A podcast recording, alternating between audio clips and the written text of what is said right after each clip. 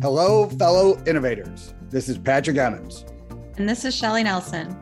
Welcome to the Innovation and the Digital Enterprise Podcast, where we interview successful visionaries and leaders, giving you an insight into how they drive and support innovation within their organizations. Today, we're welcoming Will McGivern Smith to the show. Will is the Chief Strategy Officer at True Data. He brings over 10 years of digital experience to True Data with an emphasis on desktop and mobile activation, optimization, and analytics. Prior to joining True Data, Will worked at Nielsen Catalina Solutions for five years, shaping and growing a diverse set of functions, including data science, product, business development, and sales. Will holds a BA in economics from Carleton College and an MS in predictive analytics and data science from Northwestern University here in Chicago.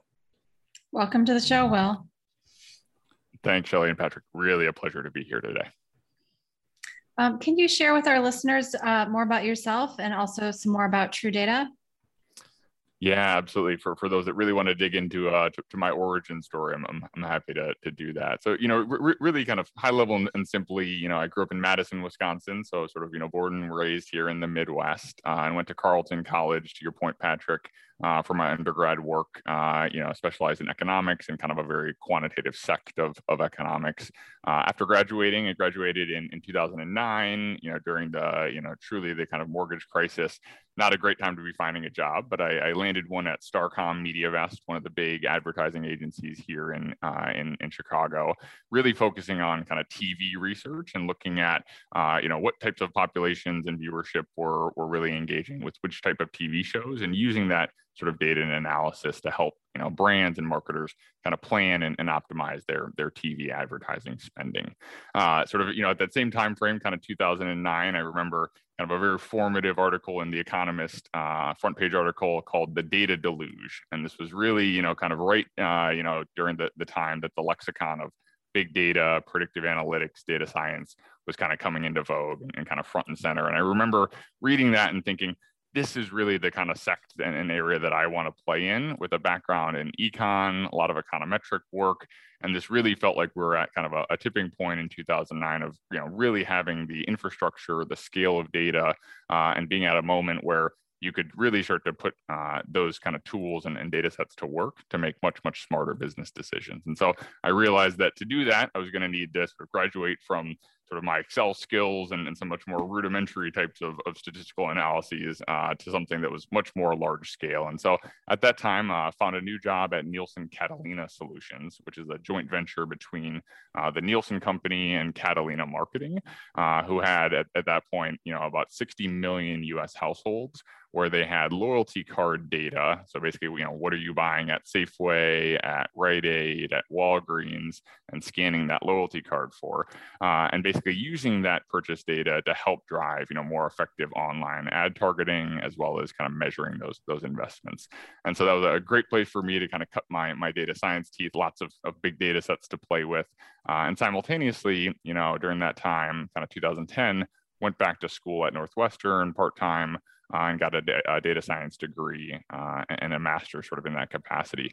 That was a, really you know great moment, at least for, for me personally, to kind of have workplace uh, you know mm-hmm. projects that were very very rich in terms of you know data and analytics while also be sort of learning you know while also learning you know new analytical techniques and, and sort of methodologies to kind of you know put to work at, at work and so great you know kind of uh, moment there in, in my trajectory kind of over that arc at nielsen catalina uh, moved from about two and a half years in data science and kind of leading a lot of our R&D efforts into a true kind of product management role. So kind of helping to commercialize and, and really bring to market some of those uh, sort of you know newer products that, that we had had in the lab for, for a number of years uh, at that point. And then ended up, you know, for my last kind of two years at Nielsen Catalina, looking after business development. And so that really meant bringing our, our sort of targeting and, and ad measurement products to new channels like Facebook, Pandora, Twitter, and really helping to bring the capabilities that we had uh, had built and plugging those into you know really the digital advertising channels that uh, our, our clients needed to, to sort of leverage those those tools within. Along that, you know, kind of BD arc, uh, I, I, met um, as I was looking for a particular vendor to help us solve a, a problem of connecting those people and those kind of loyalty cards to those people's digital devices to sort of enable uh, those services. I met Elliot Easterling, our founder at True Data. At that point, we were called Twine Data. Um, but I was in, in New York on a business trip. Uh, I got an intro from a colleague who said, Hey, you know, Elliot watched one of our podcasts, or excuse me, at that point, uh, uh watched one of our webinars. Um, and long story short, you know, he wants to connect because he thinks that there's an opportunity to sort of help solving that solve that problem for Nielsen Catalina long story short, had coffee the next day uh, in New York. Uh, it was about 2014 while Elliot and, and, Twine at that point weren't big enough for me to bring in front of uh, the Nielsen sort of you know privacy overlords, he had done sort of an incredible job with three people at that point in terms of starting to, to build out his digital identity graph to kind of connect people to devices. Uh, and so we stayed stayed in touch. About a year later, you know, I helped do some consulting work to get uh, his business to a point where he could really raise sort of his seed round and ultimately came on board in, in, in 2015. And so it's been at this point about six and a half years of, of a lot of, uh, you know, sort of great results and also, you know, definitely a lot of work at, at True Data. Uh, and I've sort of, you know, moved through an arc of starting out in a business development role at True Data to really help us get to the point where we could raise a, a true Series A uh, and really engage with, with the kind of venture community. Uh, and then since then, I've taken on product management. Uh, I was the chief product officer for about three and a half or four years at True Data. And then recently I've graduated really just focused on strategy and, and corporate development. Mm. So interesting. I'm curious um, why it went from the name Twine Data to True Data.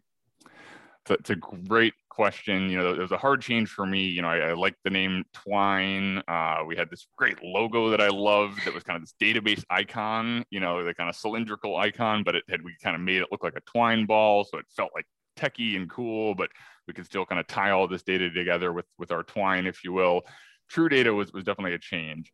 Um, and I think, you know, at the end of the day, it was, it was the simple reason was we needed a, a, our name to sort of embody, you know, really what we stood for. And as we were talking to, you know, the advertising community, advertising agencies, it was a lot easier to go in with a name like True Data and immediately have folks understand, yeah, maybe that feels a little trite, but we understand generally what you're what you're what you're aiming at versus Twine, which you know maybe required a, a little bit more of a discussion to help people understand the, the background there. Okay, interesting. So, if, if you don't mind sharing a little bit of the origins of True Data, I know when we spoke earlier, that was, it was a very interesting story, uh, and it's obviously uh, it's an interesting time for that whole space. So, um, if you don't mind sharing that. Yeah, absolutely. I'll try not to go too deep into the the advertising technology, you know, rabbit hole and and, and jargon. But you know, at a high level, um, you know, 2013, uh, kind of in October was when Elliot founded the, the our, our business, and and really his his vision at that time, you know, in, in 2013, this was really kind of you know during the rise of you know smartphones, you know, huge increases from kind of 2011 2012 2013 in terms of you know true kind of smartphone ios and android penetration uh, and it was also a time where both of those you know apple and google operating systems released new sort of identifiers to help advertisers be able to recognize a device that might have seen an ad or that they might want to sort of communicate with or talk to, uh, but doing that in a more kind of privacy centric way. Uh, it was also kind of during a, a time where there was this huge pendulum swing towards being able to do more, you know, kind of what you'd call one-to-one targeting and, and, and, sort of advertising within our industry in terms of not just necessarily, let's say, buying a TV spot, which kind of will reach obviously a large number of people, but you know, you have sort of less precision on, on who that is. You're kind of just talking to whoever happens to be, you know, tuning into that commercial versus, you know, kind of, you know, the arc from 2010, 2011, 2012 was really focused on how do you communicate on more of a one-to-one basis based on what you might know about you know Shelly or what you might know about you know where a particular device if you will has, has been or, or what you know a particular device is doing. And so you know sort of along that arc as mobile was becoming sort of more of a, a prominent channel you had a lot more engagement you know on, on mobile in that kind of 2012 2013 timeframe there was a huge sort of interest from advertisers and, and kind of our, our advertising community on how do we help bring that same level of kind of one-to-one communication and precision from marketing into that mobile channel. And so really the, the initial thesis of the business was about as simple as let's you know create a privacy centric and very safe way to basically connect uh, you know Shelly and, and her email address, you know, Shelly at Gmail to her mobile phone to help folks really take a lot of their, let's say, CRM data. You think about a company like Kohl's, they understand, you know, everything you buy on their site, everything you buy in their store, helping them bring that data to bear to help them, you know, with use cases like, uh, can I, you know, retarget my lapsed customers who maybe used to spend hundreds of dollars per year at Kohl's, haven't spent in the last six months? How can I use, you know, sort of that that past legacy data to help engage somebody online with messaging like, "Hey, we miss you. Uh, here's 10% off your your next purchase. Uh, we'd love to see you again." And so, really, that that idea of building a bridge from the offline kind of people-based data sets and CRM data sets that brands want to leverage for their marketing work and making that actionable and available uh, sort of in the, the, the mobile ecosystem. Very cool. So one of the things we we talked about that I'd, I'd like to dig into details on is uh, you know you've got a lot of experience when it, when it comes to venture capital, um, and one of the things that I really love to for you to share is you, your, your background, your experience, um, pros and cons of, of different approaches, if that's okay. Yeah, absolutely. This is such a such a fun one and definitely a complicated one. So so definitely kind of ch- chime in and keep me on track. Um, Will do. You know, at, at, the highest level, you know, I, I think uh, you know venture capital is, is, is a huge you know sort of opportunity and an asset that that entrepreneurs can can draw from. But but it definitely comes with you know sort of pros and cons. And at the end of the day, I think it's important for entrepreneurs to sort of go into you know a, a venture and kind of fundraising process with with eyes wide open and, and really kind of think about what they're trying to get out of, of, of that kind of process. And you know it, and maybe one way that i kind of break down this this problem is is, is really thinking about you know sort of what business problem are, are you solving and, and what kind of company are you building? Because at least in eh, from my experience that has a huge kind of bearing on you know both how much money do you re- need to raise but also you know what type of venture you know kind of partners you know might you look to to sort of support your your journey? And so you know, simple kind of, you know, business terms, often, you know, you'd start with something like, you know, what, what's the compelling, you know, unmet need, you know, that, that you're, you're trying to solve, right, you know, within the, the world, whether that's for a, you know, kind of a personal, you know, business and a consumer sort of opportunity or a B2B, you know, kind of, kind of business. But this is really, at least in my experience, like what's incredibly important to start with is really what is that compelling pain that, you know, whatever that, that kind of target persona is, what's that existential pain that they have that, that you're going to go go solve. You know from, from there you often kind of break that down into great you know you might have a, a, very compelling pain point you want to solve but how many people or companies sort of realistically have that that problem? And you know it starts to get towards some of these venture concepts like you know what, what's your total addressable market and some of the subsets you know sam et cetera from from that. But ultimately you know those are important things to think about you know, r- really what is it going to take to start to go, you know, tackle that that particular problem and how big is the opportunity? You know, from from there you start to think about, and this is really where where I think the venture, you know, conversation starts. What is the, you know, sort of solution that you're going to build uh, to solve that very very compelling problem? And and what does it really take to to do that? And I think you know, for for a business like ours, we took the approach of really kind of bootstrapping, you know, for the first couple of years, uh, having very very small kind of drip financing. Uh, to go and kind of penetrate, you know, a, a very specific, you know, kind of market segment and iterate, you know, on that product more in that that bootstrapped uh, sort of approach. Versus there, are, the reality is, you know, I think there are other types of markets where, you know, if you said, hey, I want to go build, you know, an Airbnb competitor, realistically the amount of capital that, that you're going to need to kind of enter a segment like that to go you know sort of buy your way into that that sort of two-sided marketplace is is fundamentally different. So as you think about you know the problem you're solving uh, and, and what that's going to take to sort of you know build that solution a lot of it comes down to you know can you bootstrap uh, you know a solution to that that problem slowly and sort of organically? Or you know is this a market and a problem that is just so big with some entrenched competitors that you need to go really fast on and you're going to basically you know need to effectively kind of subsidize your way into uh, a particular segment. You may need to start thinking about you know much much larger sort of uh, you know check sizes and, and a strategy um, that's very different versus the kind of you know bootstrapping uh, approach. Maybe one other way to, to think about you know the, the, the venture community is you know if if if you start to break down you know the types of VCs that that are out there kind of against that you know uh, smaller funds you know larger funds you have the the flagship companies like Sequoia, Andreessen, folks like SoftBank, right? You know, who really have, have very, very large piles of dry powder and, and capital, huge fund sizes. And, and simply put, you know, at least in my mind, their, their kind of, you know, investment thesis is we want to go, you know, make our, our living on finding the next Grand Slam, finding the next Facebook, finding the next, uh, you know, Airbnb, and really, you know, finding investments that, you know, will pay off at, you know, 10 plus X in terms of uh, the, the return to those kind of, you know, capital providers. At the other end of the spectrum, you know, you have more of the kind of, you know, smaller VCs like, like, uh, you know, our lead uh, partner at Aligned, who has a much smaller fund, writes, you know, much, much smaller kind of check sizes.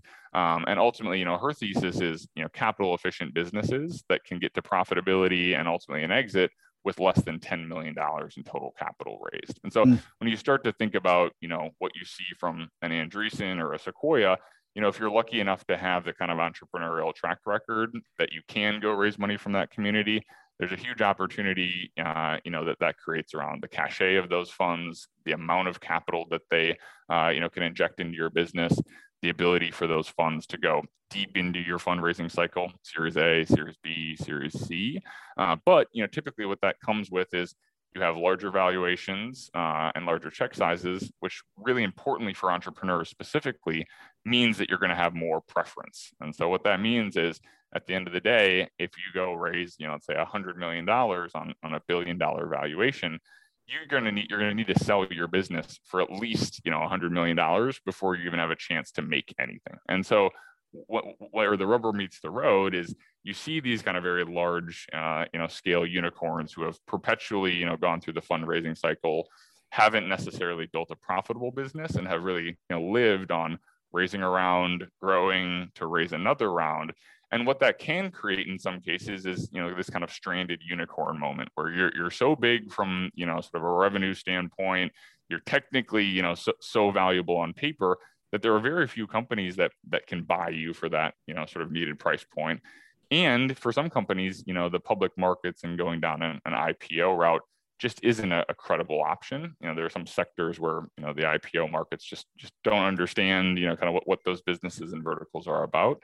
And that can be very challenging you know if you get to a point where you're a very large company but there aren't big enough acquirers out there, you know, in the private space uh, to kind of take over your business, uh, you know, at the right multiples. And, and you can get into situations where you just can't, you know, find liquidity for your business at, at, you know, sort of a number that gets you over that, that preference stack. And so that's, you know, the, the benefit of those large funds is cachet. If you can, you know, get those large checks, you can hire way ahead of revenue. You can go incredibly fast you can use those, you know, sort of funds and, and VCs as ways to enter much, you know, more challenged markets in terms of, you know, those that have entrenched players and, and kind of competitors.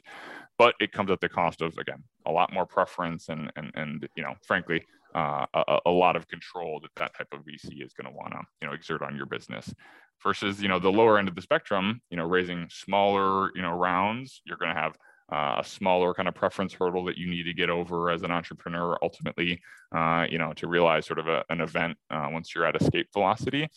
But you're going to have less money to play with and you're going to probably have to be much more focused on you know getting to profitability you know more quickly. And it can also create situations with those those smaller funds where you may you know have raised a series a or a series b from from one venture partner who just isn't going to have the check size and you know the kind of you know dry powder in their fund to go help you with the series c for example.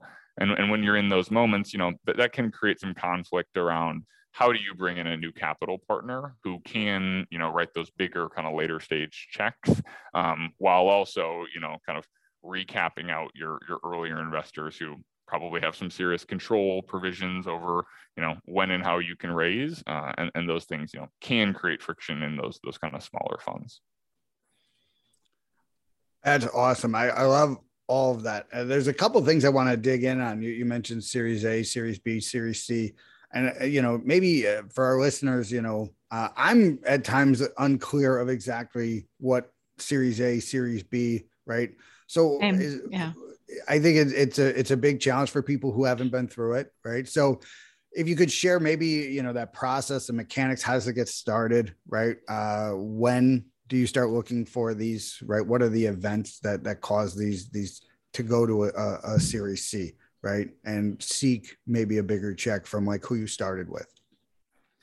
Yeah makes makes a, a, a lot of sense. It's a great question. Um you know i think you know if i maybe use our, our business as sort of an anecdote but kind of extrapolate from there you know for, for us, the, the early stage moment of, of, of, you know, looking for at least our seed round was really about, you know, we, we had an idea, we had, you know, a little bit of data coming in at True Data. Uh, we had, you know, two or three customers that were, were licensing, you know, sort of our identity product at that point, kind of in, in 2014. And we realized, okay, we think we're onto something. Uh, we, we have revenue coming in the door, uh, but we need to go hire a little bit ahead of revenue. We don't have the cash flow right now to bring on, you know, the additional engineers that we want, another salesperson. And so we're going to need some outside money to be able to go, you know, kind of move faster, hire ahead and sort of, you know, keep our growth rate, uh, you know, kind of in the, the area that, that we wanted it. And so what that meant was, you know, really kind of raising a, a seed round. And so that was about, you know, $300,000 that we raised uh, in, in 2014. Uh, and ultimately, that was from kind of a network of very, very small angel investors uh, in San Francisco called the, the Band of Angels. And so think about the, this as a group of very successful, you know, wealthy people who, who get together, who are certified investors and collectively, you know, sort of put money into to early stage companies. And so that was a, a hugely formative moment for us. And with that kind of, you know, early stage seed round to be able to get, you know, at that point, $300,000 for the, the four of us and be able to go effectively double the team size, hire a couple more engineers, hire a salesperson.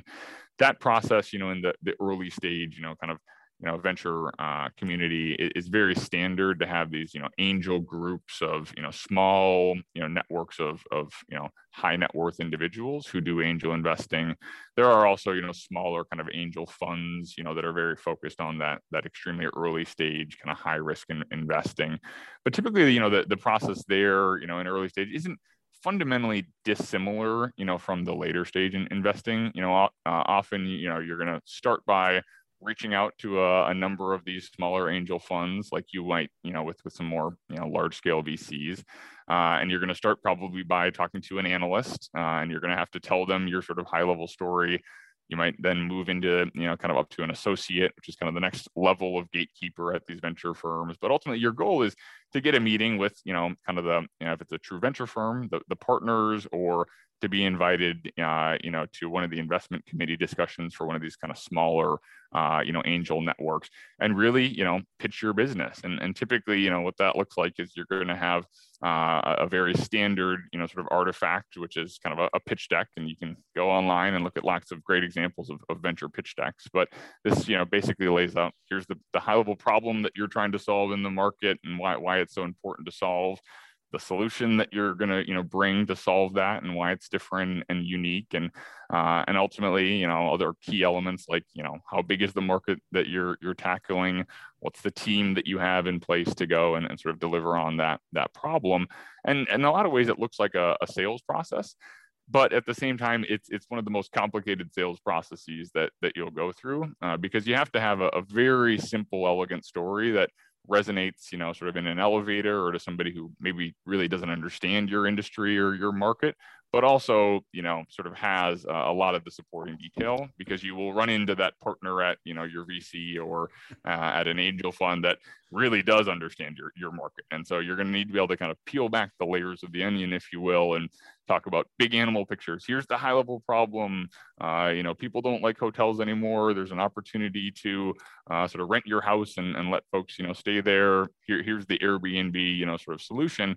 Uh, but but long story short, you know, making sure that you can go very very deep uh, into those nuances uh, about you know really sort of your, your, ability to execute on that that vision uh, to get folks you know who, who do understand your space much much more comfortable. And so you know typically you know from from there if uh, if the the partners and kind of your your firm uh, or the, the venture community, you know, like likes what you're you're talking about, you know, then you'd you know ultimately get a term sheet, which is going to talk about kind of the details around.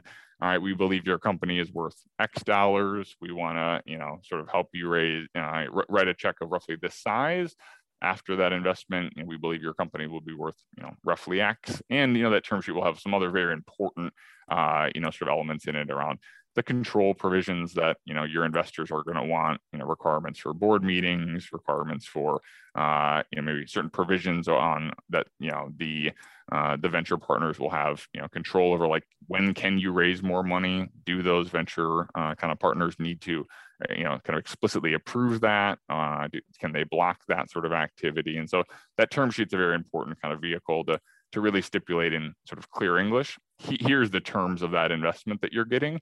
And then ultimately, you know, from there, if you get through that stage and you like the terms that that someone is proposing, then you go into the the deep, you know, sort of contracting process in terms of really memorializing those those investments. And so th- that is very similar, you know, from my experience across, you know, early stage and into the sort of later stages of, of, of fundraising.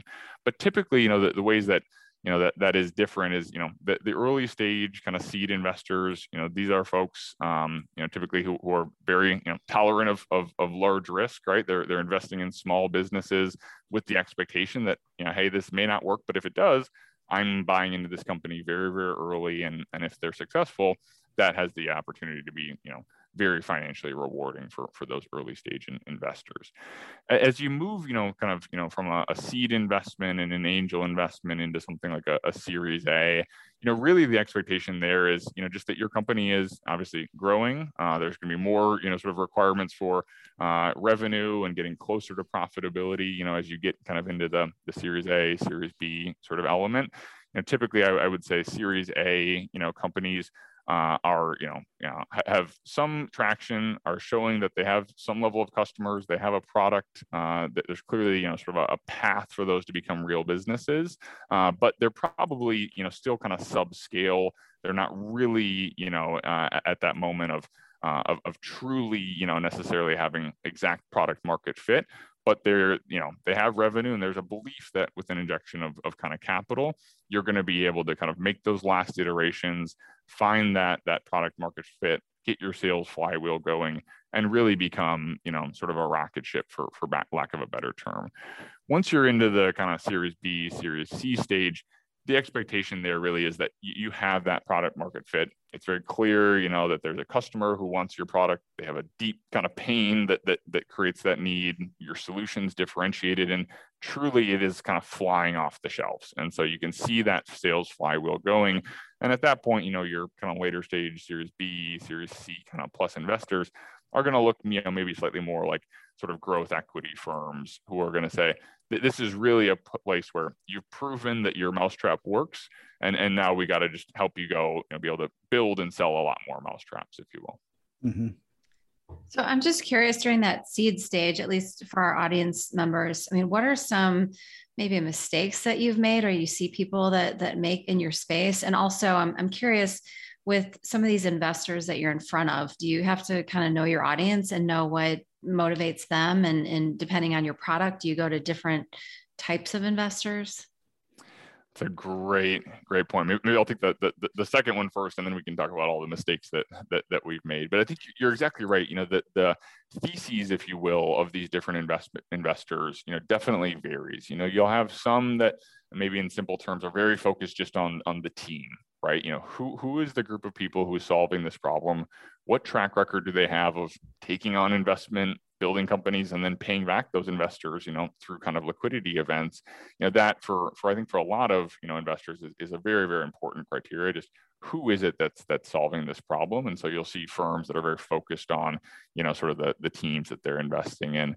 You know others will will have very you know uh, kind of set focuses in terms of the sectors or the markets that they want to invest in. So you may have a, a venture capital firm that says hey we're really you know we understand the advertising market incredibly well. We have partners you know in our fund who come from that world. A, it's a market we understand we also, you know, have access to talent in that particular market. We put on conferences for that market, and so you have some some venture partners and, and you know kind of funds that will say we really only focus on these few sectors.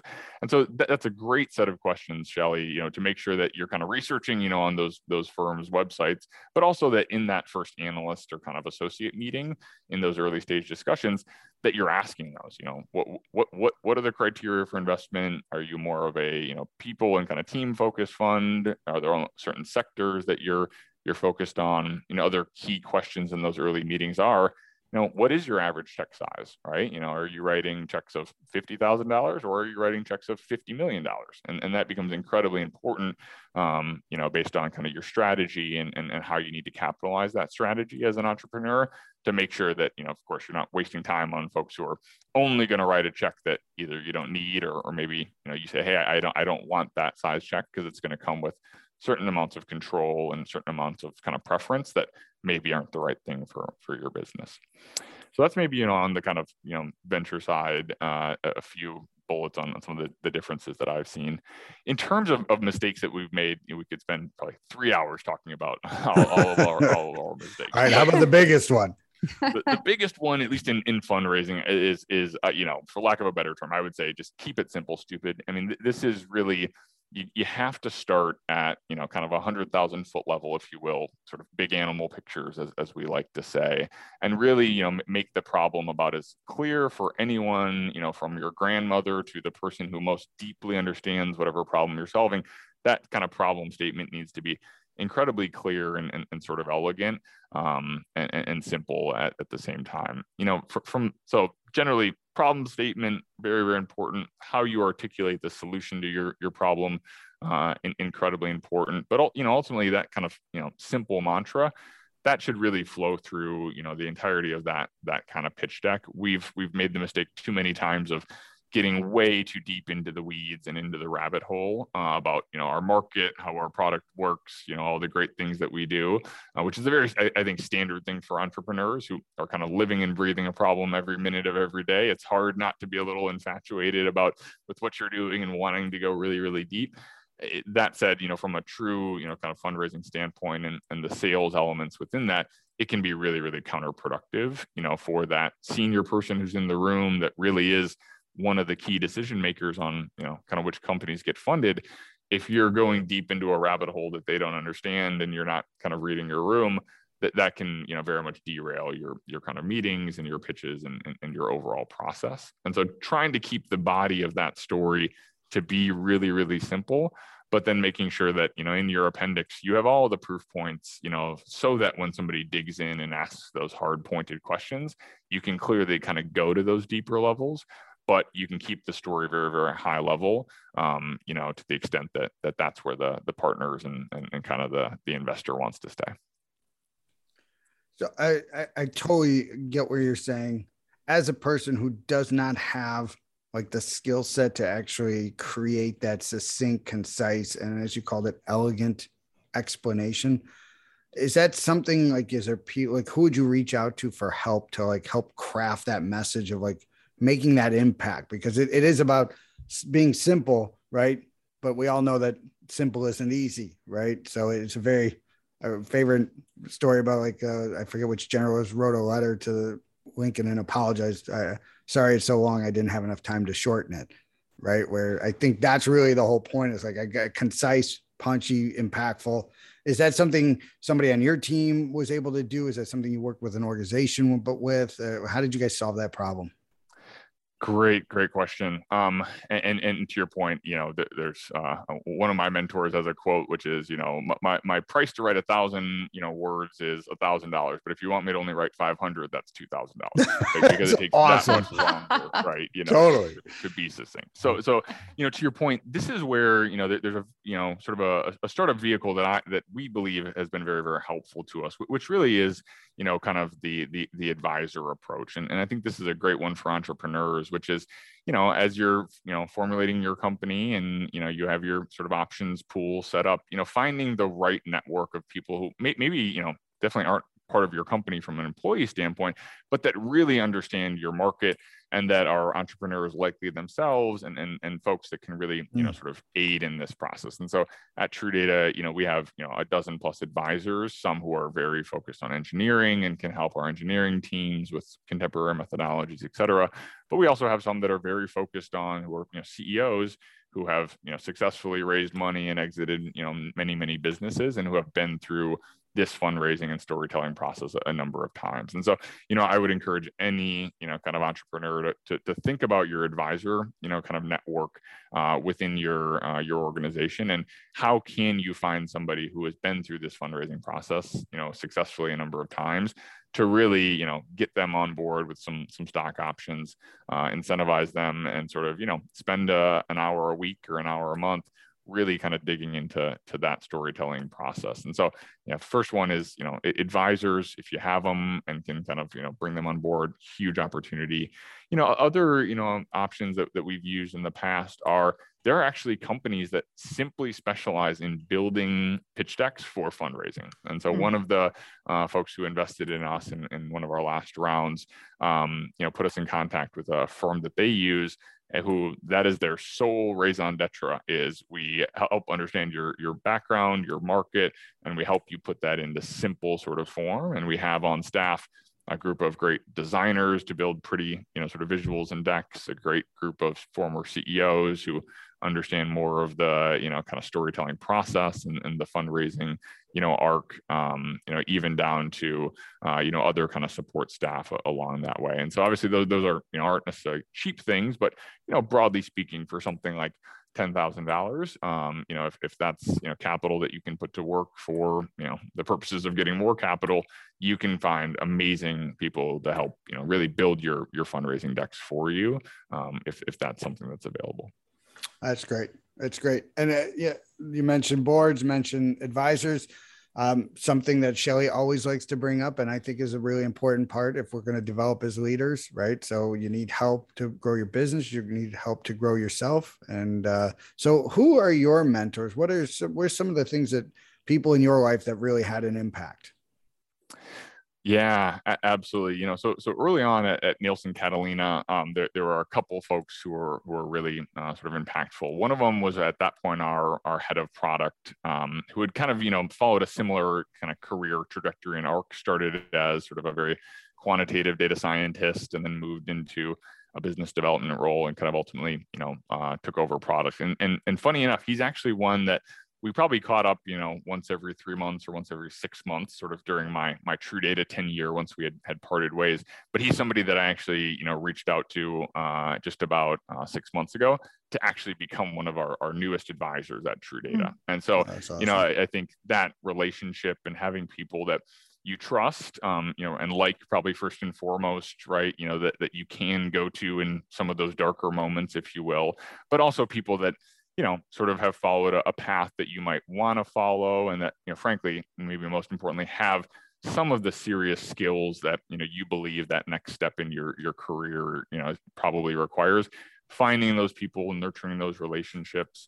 Um, you know and i think frankly in a lot of ways just just being able to be vulnerable with with those kind of mentors you know builds a really really good relationship um, and trying to you know sort of maintain and invest in those uh, is, is great. And, and i'm always surprised by you know even if i feel like i haven't necessarily caught up with a, a former mentor or sort of coach in, in a long time and i'm feeling feeling guilty it's it's you know nine and a half or ten times out of ten right that you write that person a note and they say oh it's so good to hear from you. Definitely yeah. been too long. Let's let's dig in. And so long story short i think it's just a, a reminder to just you know reach out put yourself out there uh, and talk to those people who you respect and, and you like because uh, that is one of the at least for me one of the best ways to to learn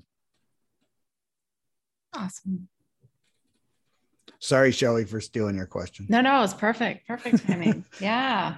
Well, thanks so much. Uh, amazing, amazing information. Really great insight. Boots on the ground experience. I love the focus on the different regions. I do think the way that venture capital, you know, is represented here in, in the Midwest is very different, right? And it's very much profit centric. We can argue pluses, minuses around that, but you know, it, it's really, you know, to your point of like from your business structure, what, what's benefit to you. And, but I, I, really just want to say thanks again. I really appreciate you coming on the show, uh, sharing your wisdom, sharing your experience and your voice, because you really have an awesome voice for radio. And you're not just a face for radio, as we always hear. You're a good looking yeah. guy. So you could do the video stuff, which is cool. Uh, me, I'm more the, the the audio stuff. We'll stay there. Well, my, my running joke, Patrick, is I got the, the voice for billboards. So, you know, you know, you know how that goes. I like it. I like to say uh, another way on that subject. I've got a face for being a hand model.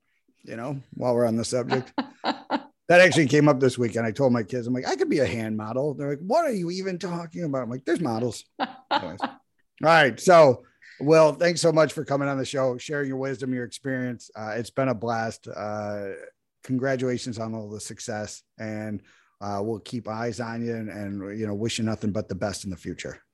Really appreciate it, Patrick. Thanks so much, Shelly. We also wanted to thank our listeners. We really appreciate everyone taking the time to join us. And if you'd like to receive new episodes as they're published, you can subscribe by visiting our website at dragonspears.com slash podcast or find us on iTunes, Spotify, or wherever you get your podcasts. This episode was sponsored by Dragon Spears and produced by Dante32.